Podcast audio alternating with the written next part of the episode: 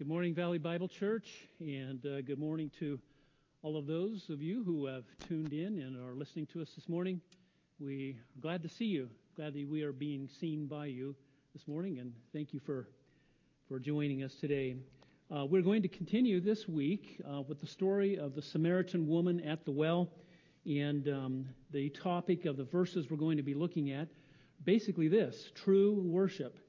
And so I'd like you to turn in your Bibles, uh, whatever version you have or uh, form of the Scriptures. We're going to read chapter 4 of John, verses 20 through 26. And even though we're not all here together, it is our practice that when we read God's Word, uh, that we give attention to the public reading of God's Word, and we do so in the same way that uh, the, they did in the Old Testament when the when the book was opened the people stood and they said, Amen, Amen. So I invite you, even in the comfort of your home, to stand up as we read God's Word, John chapter 4, verses 20 through 26. The Word of God. Our fathers worshipped in this mountain, and you people say that in Jerusalem is the place where men ought to worship. Jesus said to her, Woman, believe me, an hour is coming when neither in this mountain nor in Jerusalem will you worship the Father. You worship what you do not know. We worship what we know, for salvation is from the Jews. But an hour is coming, and now is, when true worshippers will worship the Father in spirit and in truth. For such people the Father seeks to be his worshippers. God is spirit, and those who worship him must worship in spirit and truth. The woman said to him, I know that Messiah is coming, he who is called Christ. When that one comes, he will declare all things to us. Jesus said to her, I who speak to you am he. And God's people said, Amen.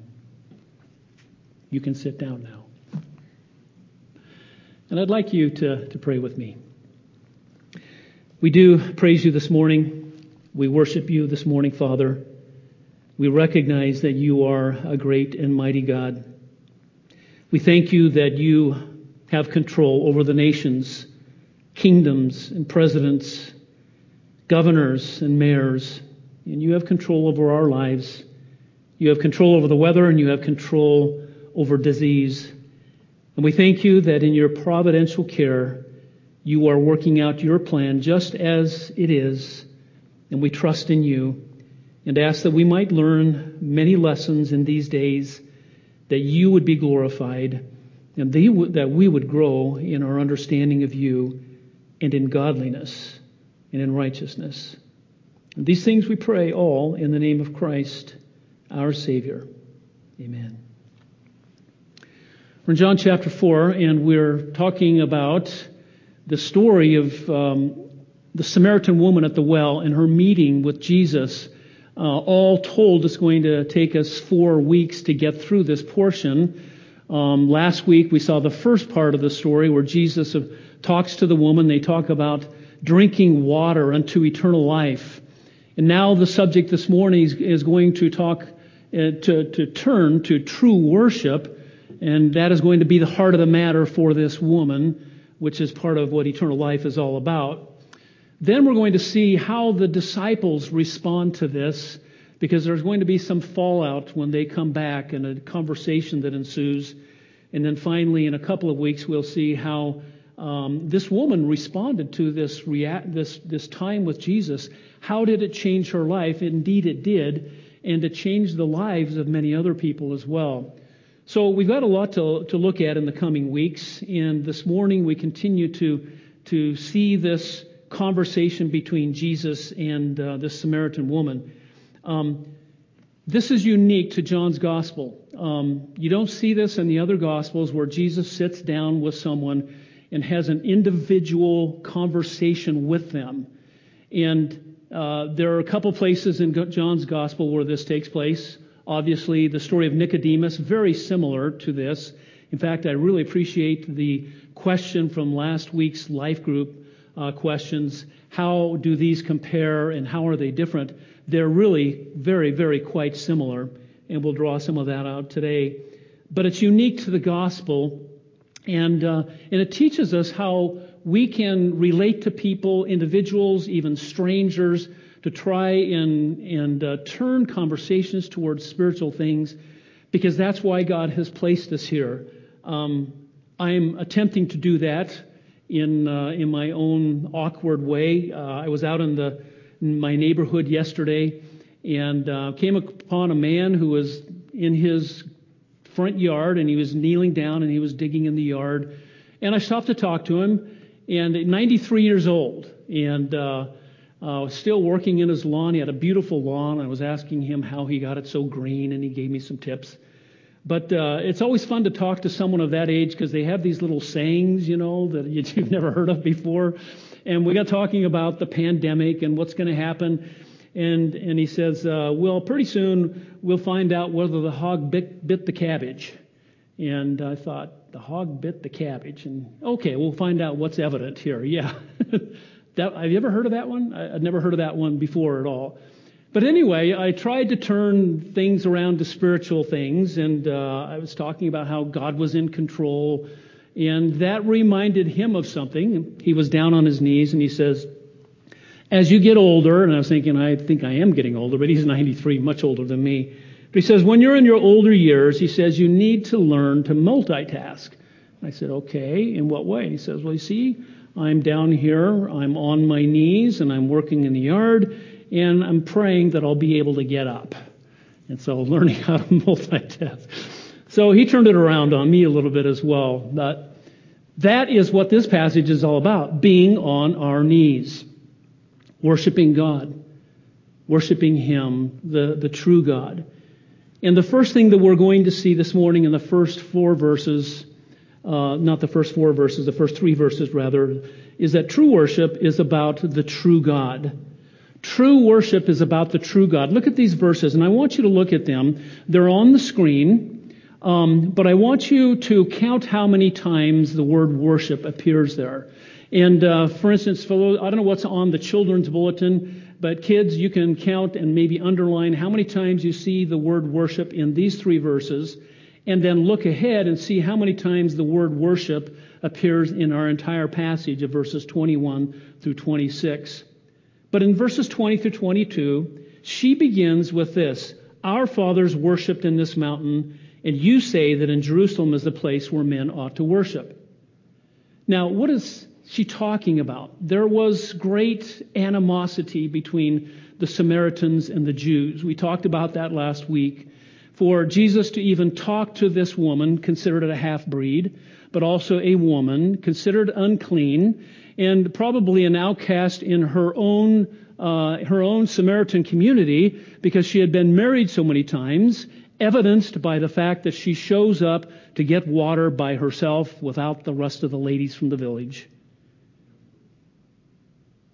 And pretty soon, Jesus says to her, Go call your husband. And I'm sure she's thinking, I'm not sure, but I'm wondering if she's thinking, here we go, this thing that always follows me around. And she, she turns the, the conversation. We don't know whether she's changing the subject or the fact that she says, I perceive that you are a prophet. She recognizes that he has looked into her life with this penetrating gaze and he sees all about her. And he says, right, you don't have a husband, you've had five, and you're living with someone right now. And her next words are, I perceive that you are a prophet. It could be either she's changing the subject or perceiving that he's a prophet. She's really interested. You see, there was this age old um, controversy between the Samaritans and the Jews about where the proper place of worship was. Where do we worship? Um, the Samaritans were excluded from the rebuilding of the temple when the Jews came back into the land from captivity. In 400 BC, the Samaritans built their own temple on Mount Gerizim, where they're at. In 128 BC, that temple was torn down by the Jews. And so you can see that their animosity, the acrimony between them goes way, way deep over many, many things. And here is a controversy. Perhaps he's thinking, well, you're a prophet. Maybe you can settle this riddle for me that there's always ongoing controversy about. Where is the proper place of worship? Samaritan fathers say, on this mountain Gerizim, but the Jews say Jerusalem is the place. Notice his answer to her. Verse 21, Jesus said to her, Woman, believe me, an hour is coming. Let me just pause right there. Uh, these words sound familiar. This is the same way that Jesus uh, uh, addressed his mother in John uh, chapter 2 regarding uh, the, the wedding at Cana and turning the water into wine. Remember, she said to him, Jesus, you need to do something. And he said to her, Woman, my hour has not come. And we saw at that time that the hour coming was a technical term for the, the suffering and the death and the resurrection of Christ, the Messiah, the actual redemption of Jesus. That hour is upon them, he's going to say in a minute, but he's telling her something has changed. It's not about location. Location is irrelevant because both of them, the Samaritans and the Jews, had made it about location. And it wasn't about location. He says, An hour is coming when neither in this mountain nor in Jerusalem will you worship the Father. He said, You're both wrong. No one is right. Neither of you are right. This people, he would say elsewhere, they honor me with their lips, but their heart is far, far from me. They went through the motions of the rituals, and they did uh, all the um, all the outward trappings of worship, but their hearts were not there. Jesus cleared the temple, the place of worship. And Jesus says very clearly in verse 21 the Father is the object of worship, not them and not the location. It's not about a place. They, have got it all wrong. I think at this point it's important for us to stop and talk about the word worship because um, did you count how many times? Five times in these three verses, the word worship or a form of it is used. And how many did you get for the entire passage? Right, ten. Ten times. This passage is all also about worship. Now, the word worship that he uses here is the Greek word proskuneo. It is a compound word. Pros means before, kuneo means to kiss, so it means literally to kiss toward or to kiss before. And no, it does not mean to blow Jesus a kiss. It doesn't mean that. I know some wag has probably said that at some time, but that is not what it means. So the, the Greek word means to kiss toward. The Hebrew word, shakah, means to bow down, to prostrate oneself before, to be brought low in humility. So we have these two different physical word pictures of kissing toward and bowing down, and how do they come together to give us a meaning of worship?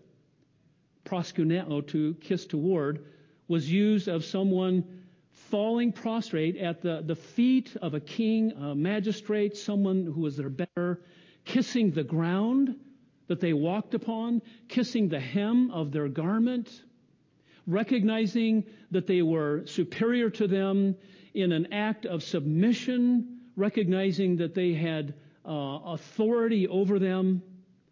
And the Hebrew word of bowing down is the same idea to be brought low in humility. And both of these contain this element of recognizing respect for someone who is greater than you in authority. And therefore, we are in submission to them. And this is a declaration of our place before them, which is lowly and humble and it is right for us to submit to them. And so the worship of God is all that. It is not going through the motions of formal worship, of going to worship at Valley Bible Church, of doing uh, all the things that they were doing in the temple because that's what they had made it. It's about the place, it's about the ritual. But he says it's about the Father, worshiping the Father. And then he goes on to say this in verse 22 You worship what you do not know. We worship what we know, for salvation is from the Jews. You worship in ignorance. This reminds us of uh, Paul at Mars Hill when he says, you, you worship a false God in ignorance. I see you've got a statue here, this unknown God that you worship in ignorance. You don't even know what you're talking about. You don't have the facts. You don't have the truth. And, and neither do the Samaritans. They don't, they're not worshiping properly. He, he, now he did say it's not about Jerusalem and it's not about there, because at this time God was not accepting any of their worship. But it is true that Jerusalem is the right place theologically. He, ta- he is talking, therefore, about false worship. You worship falsely. If there's false worship, then there is true worship. And that is what he's getting at here. It's not about location, it's about false worship versus true worship. So Jesus ties worship to truth. Jesus try, ties worship to, um, to Israel, and he also ties salvation to worship. I think that's a, a, an often missed important part of this passage. Worship is much more than religious duty. Worship is the very heart and essence of our salvation. That we are worshipers, not worship attenders. We are worshipers. That is the identity of our lives. Abraham was a worshiper. If you go back this is how Jesus is saying, yes, worship is, uh, is from the Jews. Abraham was a worshiper. God called him and he said, I will make you a great nation and I will give you the land. And uh, out of this nation will come the Messiah who will bless all people. And so as Abraham went around, he always built an altar. He was a believer. He was saved by grace through faith. Uh, righteousness was credited to him but he also recognized that he was a sinner. And to, that to approach a holy God, he had to offer an atoning sacrifice for his sin.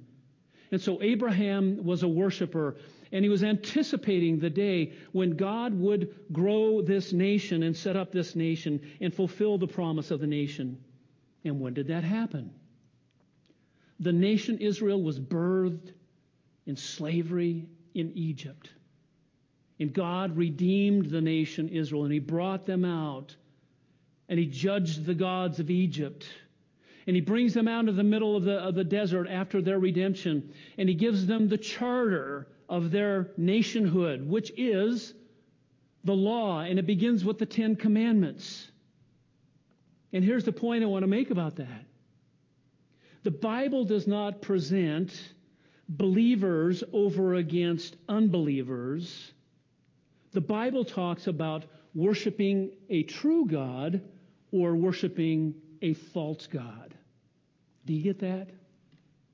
There are only two kinds of people in this world those who worship the true God and those who worship a false God.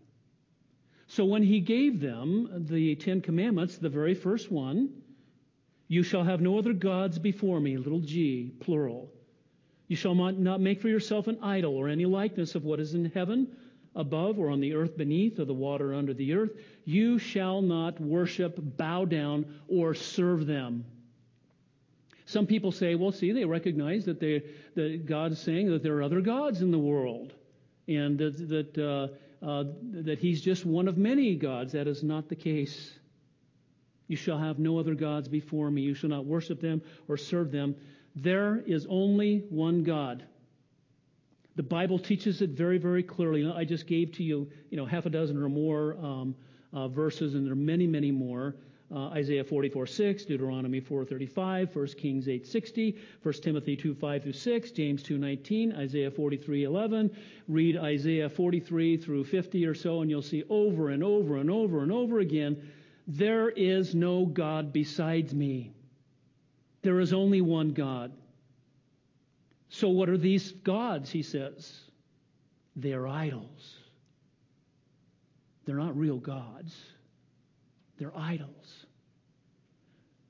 When David brings the ark finally, after many, many years, back to Jerusalem and they built a tent for it, And they have this wonderful worship service, and Asaph gives this psalm, and he says this Tell of his glory among the nations. You can read all about it in 1 Chronicles 16.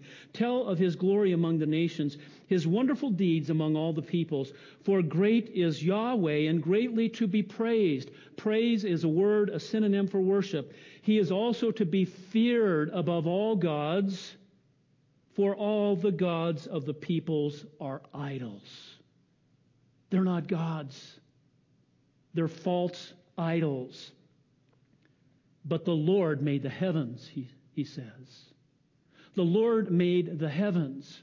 There is only one creator God who is absolute in all things, and he is personal, and he is over all things, and everything else is God making idols and making God in his image. Everyone worships something or someone. Everyone does. There are no atheists said this a couple of weeks ago, uh, a quote from Ronald Nash. If we understand that a person's God is to be that which is one's ultimate concern, then there really is no such thing as an atheist. The thing that takes place of God, when we lower Him and we make Him lesser, and we worship lesser gods, we replace Him with something else with a small g, and we are to kiss toward and bow down before Him and show our allegiance and our submission and our affection and our attention. And if our affection and our attention and our energy and our allegiance and submission is to something other than God, guess what, folks? It is an idol. And we are idolaters. Is it possible for Christians to be idolaters, for Christians to be idol worshippers? Uh, I think so. I've been thinking about this in my own life. I hope you'll think about it for yours. Um, in in the book of First John, one of the things that J- uh, John says in his in his epistle, um, the same writer here, in chapter two, he says, "Do not love the world or the things of the world." All that is in the world, the lust of the eyes, the lust of the flesh, and the boastful pride of life, it's passing away. It's not of the Father. Don't love those things. Don't worship those things. And at the, the very end of the book, the last thing that he says, some people think it is enigmatic, and I do not think it so at all. It makes perfect sense. The last thing that he says is this Little children, guard yourselves from idols. From loving something and serving something above the one true, absolute, personal God. Yahweh, the creator God of the universe. I want you to think for a moment. Get ready, okay? Put your steel toes on. you might want to put your waders on, maybe even your hip waders or your chest waders, because uh, this could be a little personal for us. And I don't mean it just for you personally, but for us as a world in terms of what is going on right now. I read something this week. Um, a writer says when when an individual uh, gets an illness, we call that a trial. But when something horrific happens to the entire planet, what do we call that? Probably judgment. Probably judgment. I think there are a lot of theologians, unfortunately, who are practical deists. Deism is the idea that God just made the world like a clock, he wound it up and he's just letting it go. And there are some who, who would uh, modify that to say, yes, he created the world, and uh, during the Bible times he was very active, but now all the, all the things that we see are, are just the natural consequences of sin, like plagues. No, God is sovereign and all things happen under his purview, his providential purposes in life. And to think that what is happening right now has no purpose, we would be silly to think about that, particularly as believers who believe in a sovereign God who is, who is alive and active and working in this world. So let me, let me say some things that have happened in this world. Stadiums are closed. Arenas are closed. Have we lost our gods? We didn't get to worship the Zags this year. We're going to get to worship the Seahawks. I, I know that you can enjoy the Zags and the Seahawks. I'm just saying, is it possible that some make idols of sports and sports figures? Our theaters are closed. We're not able to worship at the altar of Hollywood and our and our the stars and and of course the superheroes are much more uh, real uh, with the, the, on the big screen and with the sound systems. Do we worship our superheroes? Schools are closed. For those of you who are you kids, you know, you miss your friends. Are they more important to you than God? You miss the school lunches. You have your favorites that you go to. For some of you, you're going to miss graduation. Has that, all those things, the, the trappings of the, your senior year, is that more important to you than the God we worship? Finals? No, you're not missing finals, of course. No. Our economy is closed. Jesus said you cannot worship God and money. Basically, he said that. You'll worship one and you'll hate the other. You can't serve them both. Do we worship the almighty dollar? Our rivers, our lakes, our forests are closed to fishing and hunting, and now it's getting personal for me. Do we make idols of our leisure time? The golf courses are closed. Are all of those things that are important to us, are they more important than God? The gyms are closed. Have we made an idol of fitness and health and youth and beauty in our culture? Absolutely, we have.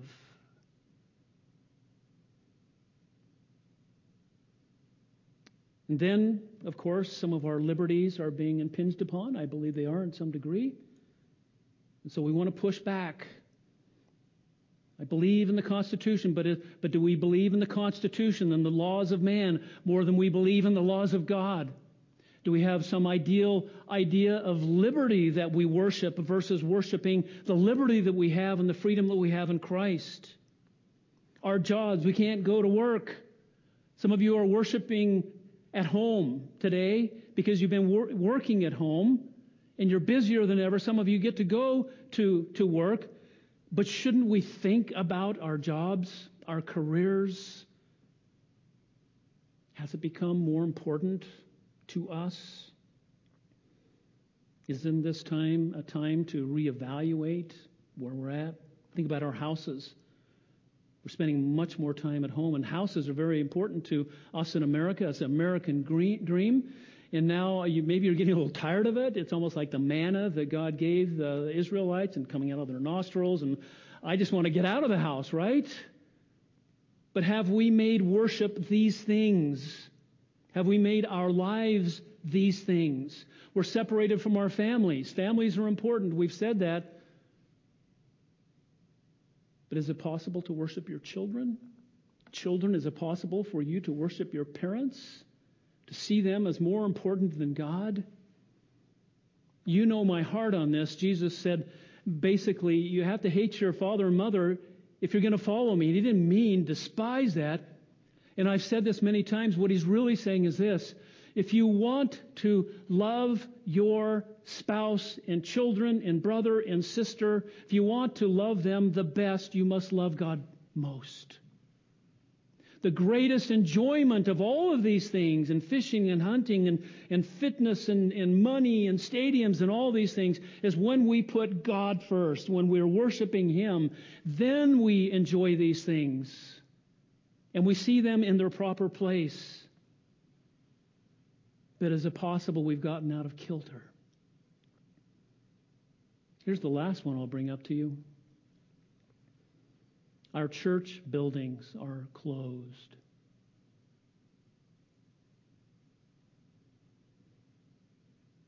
It's not about location, is it? You can worship at home. And yes, we want to get back and we want to be together.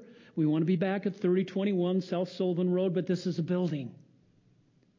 We can't make an idol of our, our building and our budget and our programs and celebrity pastors in, in, in, our, in our culture. And perhaps this is a good time for all of us to reflect and, and renew what is worship all about? It is about the Father worshiping Him. So here is a lesson and an application. The lesson is this true worshipers worship the true God. True worshipers worship the true God. This is about false worship versus true worship, and true worshipers worship the true God. The God of the Bible, the God of Abraham, Isaac, and Jacob, the way he has made himself known, he must come first in our lives. And the application following this lesson is this ask God in prayer. Go to Him sometime this week in prayer and, and let's make use of what's going on around us and ask this question God, would you reveal any idols in my life that this pandemic exposes? It's a great time for us to go throughout all of those things and think about sports and leisure activities and hobbies and our family and our money and our homes and all of it. How does it fit underneath the worship of God? Because it must be underneath the worship of God. And I think if we ask that question honestly, we're going to get an honest answer from a true God. And He's going to draw us and He forgives us. He patches us up. You know, reveals even more truth when we bow down to Him and recognize Him above all things. So true worship is about the true God. Then we see in verses 23 through 24 that true worshipers worship truly. True worshipers worship truly.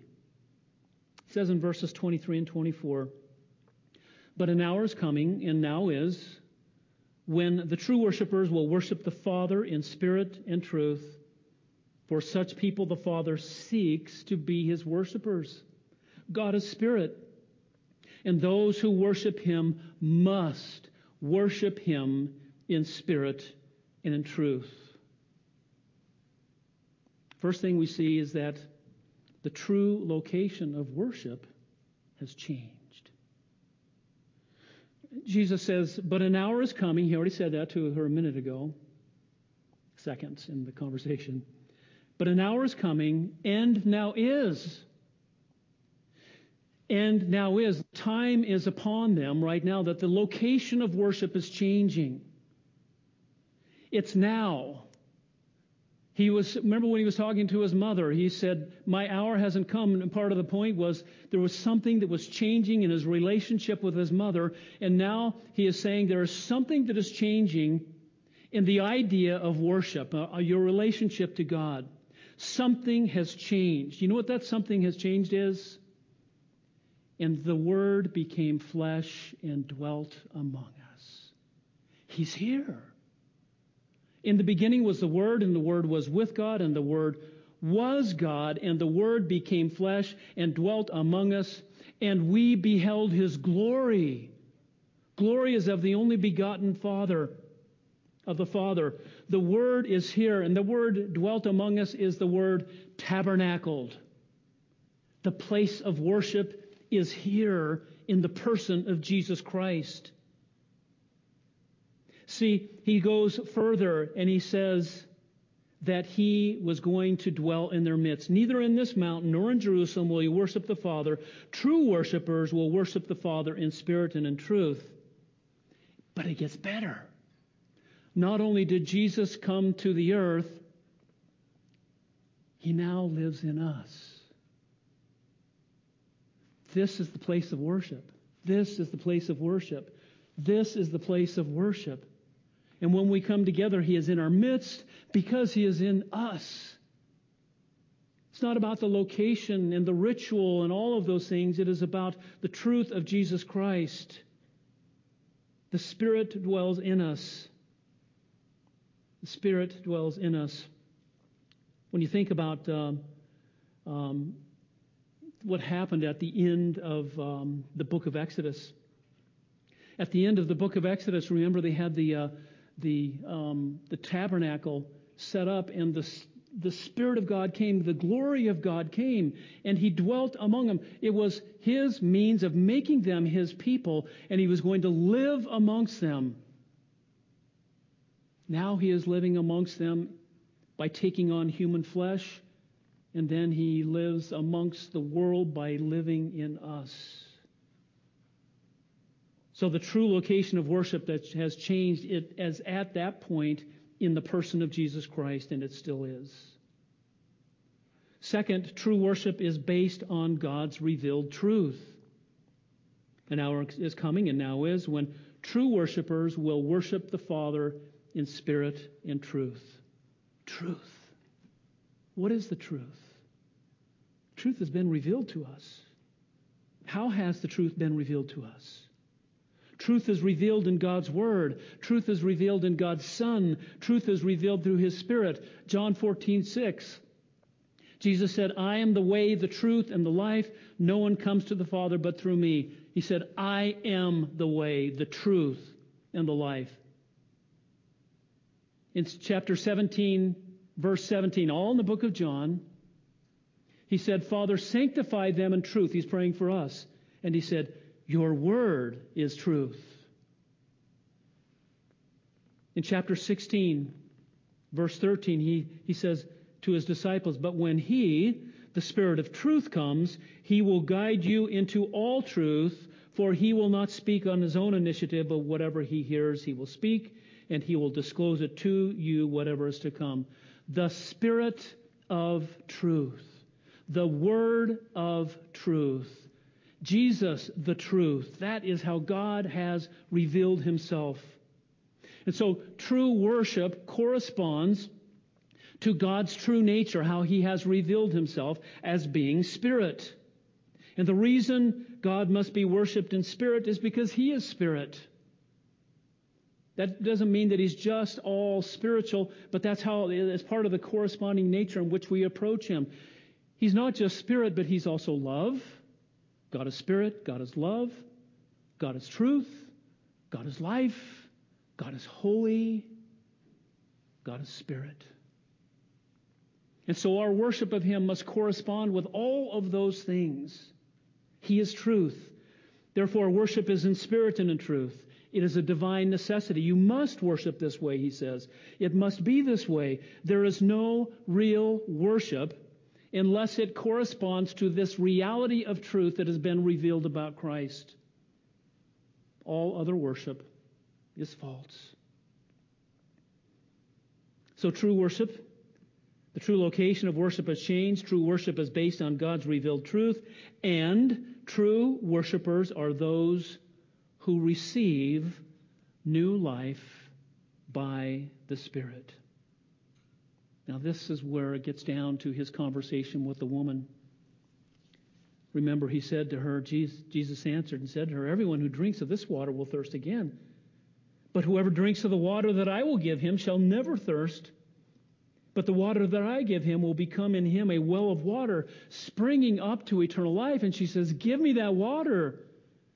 Like like Nicodemus, she misunderstood. I thought you're talking about going back into my mother's womb. And she's, she thinks he's talking about giving some kind of special water. But at the same time, for both of them, I think the Spirit of God is pulling them toward the truth of understanding and creating a thirst in their heart for righteousness. So as it says in John 7:37, Jesus says this, now on the last day, the great day of the feast, Jesus stood and he cried out saying, if anyone is thirsty, let him come to me and drink. He's talking to this woman, if you're thirsty, come and drink. He who believes in me, as the scripture said, from his innermost being will flow rivers of living water. He said that to the woman. But this he spoke of the Spirit whom those who believed in him were to receive. John 3 about being born again in Nicodemus, John 4 about uh, rivers of living water and true worship, they are the same thing. It is the Holy Spirit who imparts life to those who respond. So if we were to go back to the very beginning where he says, Woman, believe me.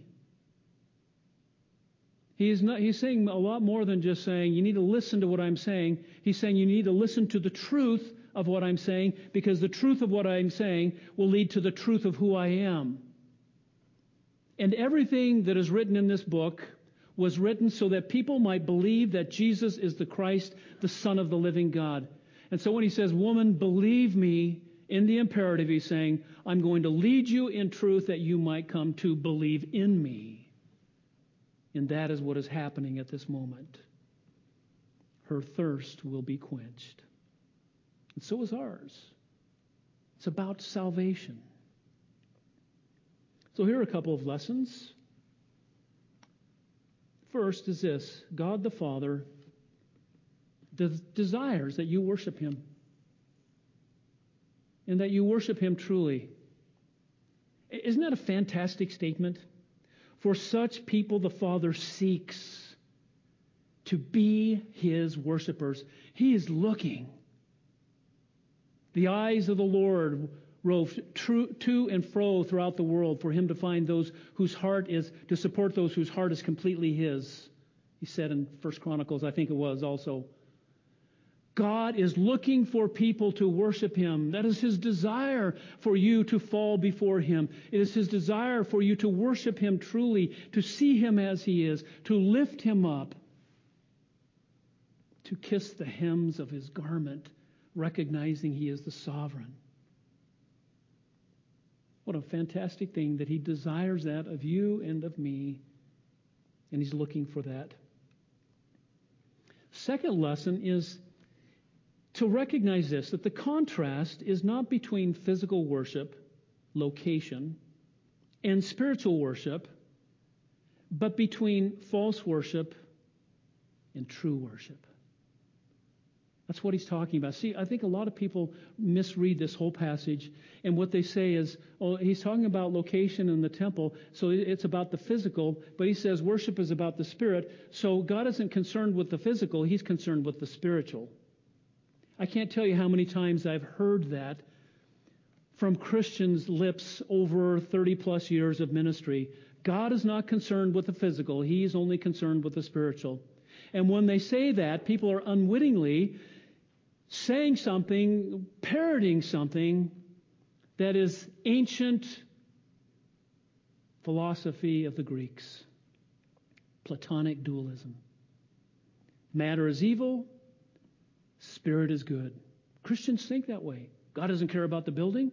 He doesn't care about my body. He doesn't care if I eat or overeat. He doesn't care about what I drink. He doesn't care about what I do, whether I sing or I don't sing, whether I bow or whether I don't bow. All he cares about is my heart attitude. And people misquote the, the verse that says, Man looks out on the outward appearance, but God looks at the heart. And see, God doesn't care about the outward appearance. But God cares about all of it. You have been redeemed. Your body has been redeemed. You see, there are a couple of kinds of worship. There's corporate worship, where we, this is what we normally think about when we come together and we sing and we're, and, and, and that is something corporate worship is described. It is uh, commanded. It is regulated. It is recorded throughout the scriptures. It is important. Do not forsake your assembling together. But it is a phys- physical thing that we come together as people. Corporate worship is of the highest importance. It is to be protected and promulgated at all costs. For this is the time with one accord we, we give glory to God with one voice. But there's also individual worship. Individual worship. Romans 12, 1 and 2. You know the verses. I urge you, therefore, brethren, by the mercies of God, to present your bodies a living and holy sacrifice, which is acceptable to Him. Do not be conformed to this world, but be transformed by the renewing of your mind, that you may prove what the will of God is, that which is good and acceptable and, and, and perfect. We worship in our bodies. Just as Jesus was raised from the dead, so will our bodies be raised from the dead. Our bodies are redeemed, and so it does matter what we do in our bodies. We present our bodies as instruments of righteousness.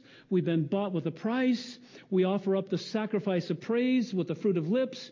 We are living stones offering spiritual sacrifices. We are living our life for Christ, and living your life for Jesus Christ is the highest form of worship, not just going to church. And corporate worship is kinetic, isn't it? It is in our bodies. Stand up, sit down, bow your head, bow your knees, raise your hands, shout, sing, say amen, give an offering, eat of the bread and drink of the cup. These are all physical manifestations of, wor- of worshiping in our bodies. By the way, next week we are going to have communion again, so prepare your elements for next Sunday.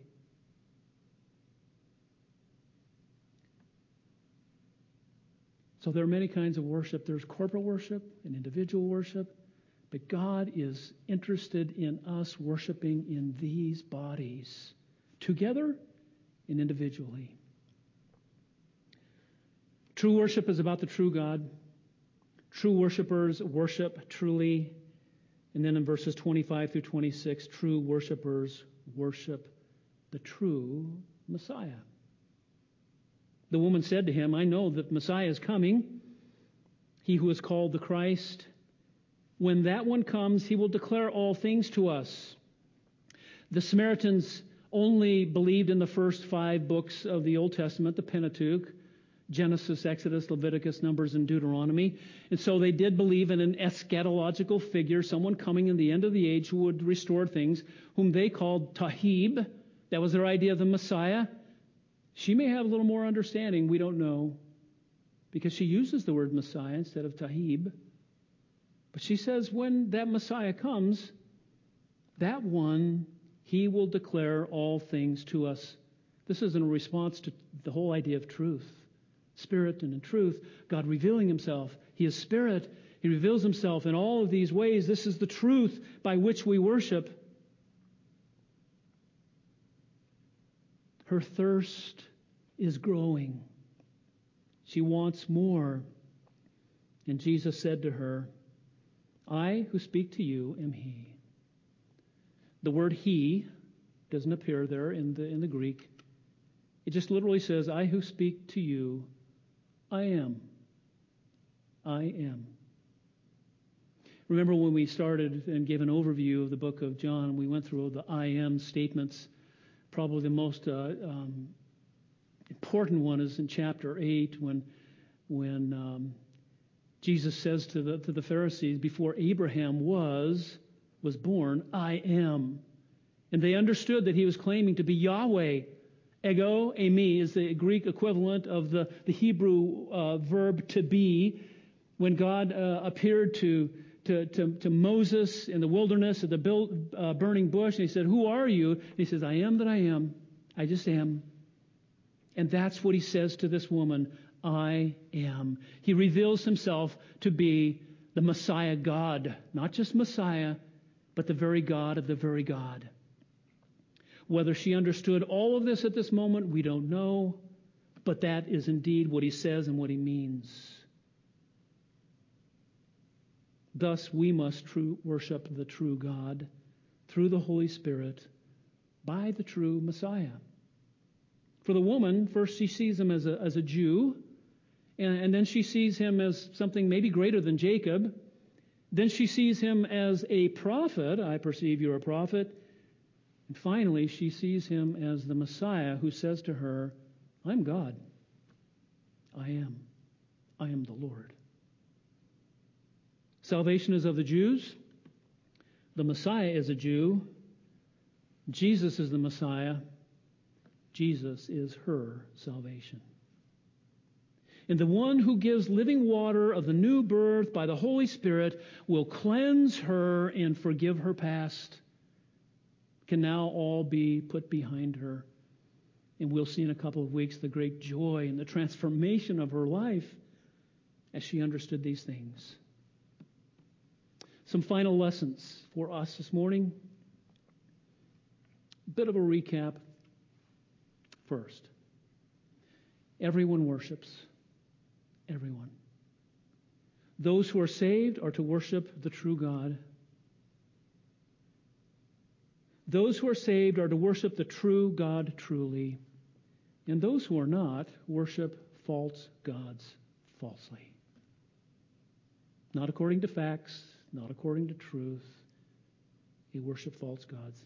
We should not be found in that com- company. We who are saved are to worship the true God truly. Second, true worshippers worship the true God truly. And that means this a true worshiper has received new life by the Spirit of God. A true worshiper worships the one true God only in the power and the realm of His Holy Spirit by the truth of His Word through his son, the Messiah, the second person of the Trinity. And you see the Trinitarian nature of this passage.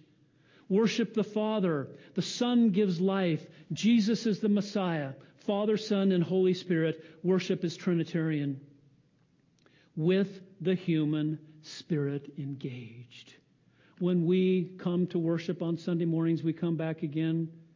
Engage your mind and your spirit. Correspond to the Spirit of God when you stand up, do it with joy and gusto. When you sing, do it with your mind and your heart engaged. When you do, give, give so with, with, with great joy. When you listen to the, to the sermon, hear it with all of your being and obey it.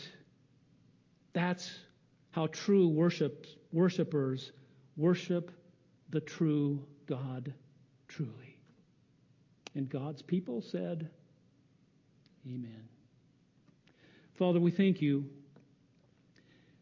for these glimpses into the life of Christ. We thank you for the way in which he showed such grace to those who are so far from you. And we ask that we might be like him. Beyond that, first and foremost this morning, may we be true worshipers who worship you truly. In the name of Christ we pray. Amen.